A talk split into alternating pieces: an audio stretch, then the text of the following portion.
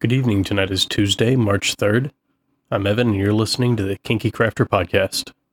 And tonight was a pretty interesting night. Uh, went out to the education meeting and uh, got to listen to a presentation on fetishes and sort of how they, uh, how they interact with BDSM, you know, what people define as fetishes, how they sort of uh, tend to develop, and uh, how they affect people's lives kind of inside and outside the scene yeah, all in all, a pretty interesting discussion.